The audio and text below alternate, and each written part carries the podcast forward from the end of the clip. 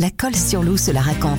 La colle sur l'eau est racontée par ceux qui y vivent et ceux qui la font vivre. Bonjour, je suis Cyril Kadachi. Je travaille euh, au service des espaces verts de, la commune de la colle sur l'eau et je vais vous présenter le, jardin des senteurs.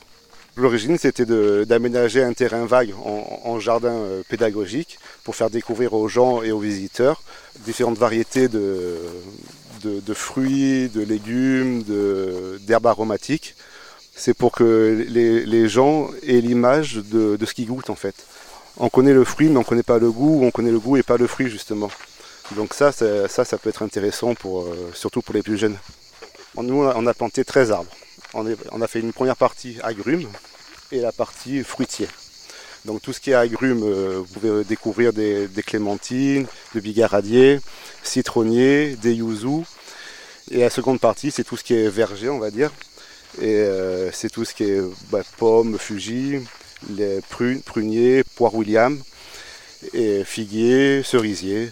Fait, tout ce qu'on peut trouver dans un jardin euh, du sud de la France en fait. Donc euh, le potager, c'est l'espace privilégié des enfants. C'est eux qui ont, qui ont planté, qui ont choisi les, espèces à planter. Ils sont venus avec le centre de, de loisirs de la Colle-sur-Loup. Ils ont fait un atelier plantation. Donc c'est les tomates, aubergines, salades, euh, basilic.